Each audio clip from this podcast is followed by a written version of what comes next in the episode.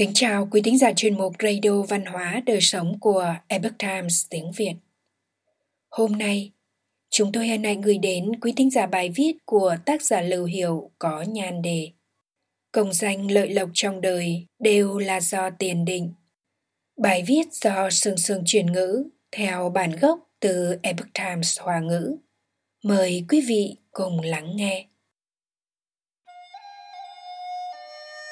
Công danh lợi lộc trong đời một người là do phúc đức ở kiếp trước dày hay mỏng và sớm đã được định sẵn trước khi người đó sinh ra. Trừ phi người đó làm được việc đại thiện hoặc tạo nghiệp ác lớn. Nếu không thì rất khó thay đổi và số mệnh đã định trước này. Có người trong mối nhân duyên gặp gỡ, tình cờ lại có thể biết trước được. Trong sách cổ có lưu lại một số chuyện về điềm báo hoặc dự ngôn về công danh và quan vận. Nằm mộng điềm báo đỗ tiến sĩ. Vào thời nhà Đường, ở Hà Đông có một người tên là Bùi Nguyên Chất. Vì tài đức xuất chúng nên được tiến cử đi thi tiến sĩ. Buổi tối trước ngày đi thi, Bùi Nguyên Chất nằm mơ thấy một con chó chui ra từ một cái hang. Anh ta rút cung và bắn con chó, nhưng mũi tên đã bị văng ra bên cạnh. Sau khi tỉnh dậy, Bùi Nguyên Chất cho rằng đây là điềm báo chẳng lành, bèn hỏi người bạn Tào Lương Sử. Tào Lương Sử nói, "Tôi trước kia vào đêm trước khi tham gia cuộc thi cũng có một giấc mơ.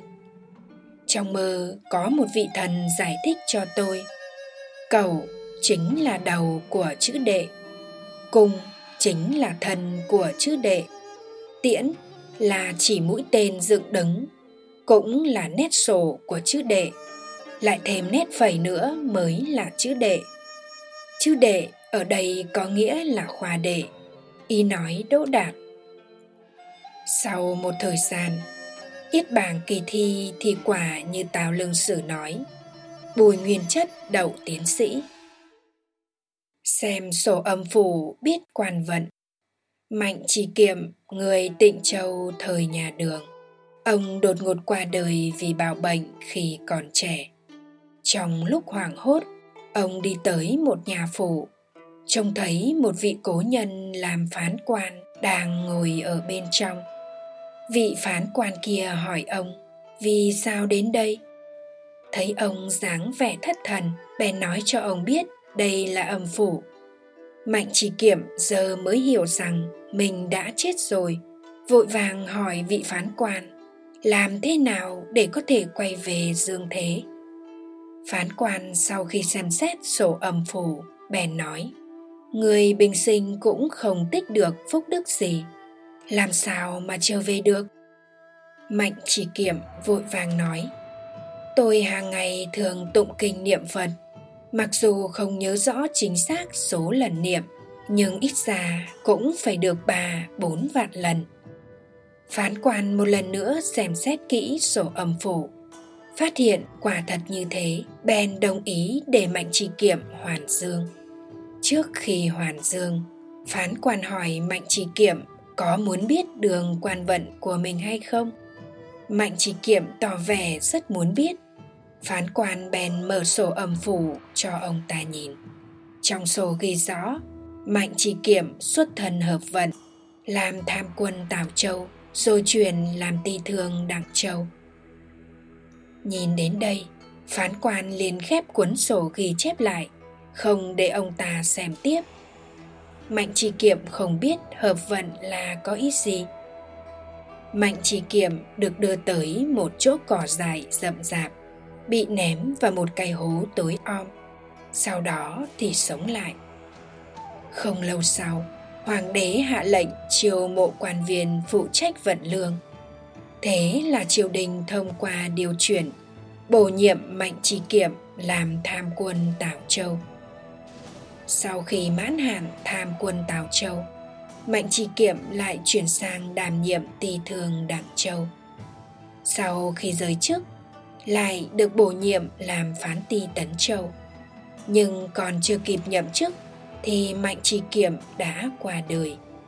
Việc này ứng với nguyên nhân tại sao vị phán quan không cho ông ta xem tiếp cuốn sổ âm phủ.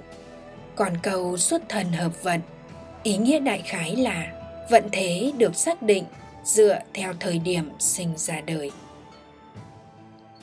Bảy lần thi trượt, cuối cùng vẫn có mệnh tể tướng. Vào giữa thời nhà Minh, trọng thần Trương Thông sinh năm một nghìn bốn trăm bảy mươi lăm, mất năm một nghìn năm trăm ba mươi chín, là người huyện Vĩnh Gia, Ôn Châu, tỉnh Chiết Giang. Ông học rộng tài cao, từng làm quan tới chức thiếu sư, kiêm thái sư thái tử, lại bộ thượng thư, hoa cái điện đại học sĩ. Trong thời Hoàng đế Minh Thế Tông, ông đã ba lần đảm nhiệm vai trò nội các thủ phụ. Ông được sự xưng là Trùng Gia Tĩnh Trì Thế, Ngữ Tường Nghiệp Giả, Hất Vô Nhược Phu Kính Vân. Ý tứ rằng cuối thời Gia Tĩnh, công tích sánh ngang với tể tướng, duy chỉ có Phù Kính vậy. Vì cái tên Trương Thông cùng âm với tên húy của Hoàng đế Minh Thế Tông là Chu Hậu Thông, nên ông được Minh Thế Tông đổi tên là Trương Phù Kính. Sau khi mất, ông được phong là Thái Sư, Thụy là Văn Trung.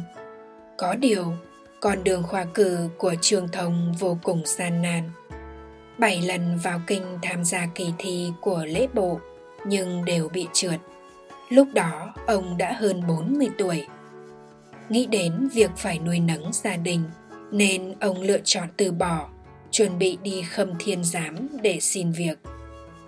Theo lệ cũ, ông cần phải đi đăng ký ở lại bộ trước. Khi ông đến lại bộ đăng ký chờ được tuyển, tình cờ không hẹn mà gặp ngự sử Vương Tướng. Vương Tướng dòi về xem tướng, liền hỏi nguyên nhân ông tới đây. Sau khi biết suy nghĩ của ông, Vương Tướng bèn khuyên, ông chẳng lâu nữa sẽ một bước lên mây, không chỉ thi đậu tiến sĩ mà còn là giường cột nước nhà. Đi Khâm Thiên Giám thật sự là đại tài tiểu dụng, ý là lãng phí tài năng. Trương Thông nghe vậy thì cũng không cho là thật. Sau đó, Trương Thông lại gặp ngự sử Tiều Minh Phụng, là người rất giỏi về xem tướng bốc quẻ, liền đem bát tự của mình cho ông ta xem. Tiều Minh Phụng sau khi suy tính, kinh hãi nói, ông ba năm sau sẽ đỗ đạt, lại qua ba năm nữa sẽ phụ giúp thiền tử, làm sao có thể đi Khâm Thiên Giám. Hơn nữa mệnh số đã định, dù cho ông trúng tuyển cũng sẽ không có cách nào nhậm chức được. Trương Thông nghe xong thì nửa tin nửa ngờ. Rất nhanh sau đó, mặc dù ông trúng tuyển chức quan, nhưng bởi vì chuyện khác làm trễ nải, cho nên cũng không thể nhậm chức, chỉ có thể thất vọng hồi hương, chuẩn bị ba năm sau thì lại một lần nữa. Sau khi hồi hương, Trương Thông từng mời người đồng hương giỏi xem phong thủy là Lạc Thái Thường đi đến mộ tổ nhà mình nhìn xem. Lạc Thái Thường sau khi xem, bèn nói, nơi này trong vòng mười năm sẽ có tể tướng đây. Nói xong lại thở dài nói, đáng tiếc ông lớn tuổi rồi, bây giờ còn chưa thi đậu khoa cử, kiểu này chắc là sẽ không ứng nghiệm, đáng tiếc quá.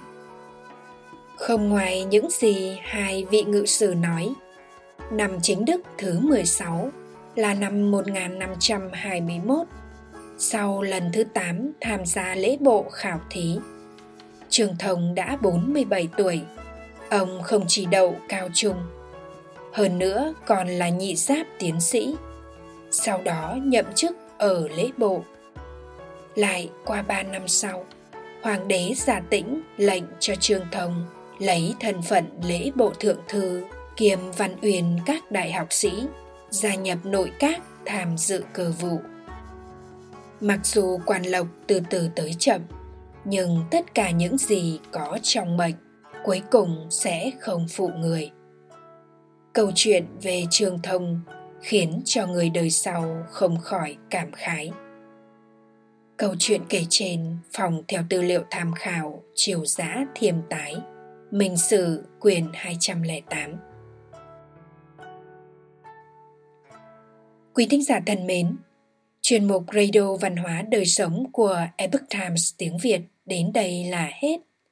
Để đọc các bài viết khác của chúng tôi, quý vị có thể truy cập vào trang web epoch times việt chấm com. Cảm ơn quý vị đã lắng nghe, quan tâm và đăng ký kênh. Chào tạm biệt và hẹn gặp lại quý vị trong chương trình lần sau. Kính chúc mọi điều bình an và tốt lành đến quý vị cùng người thân.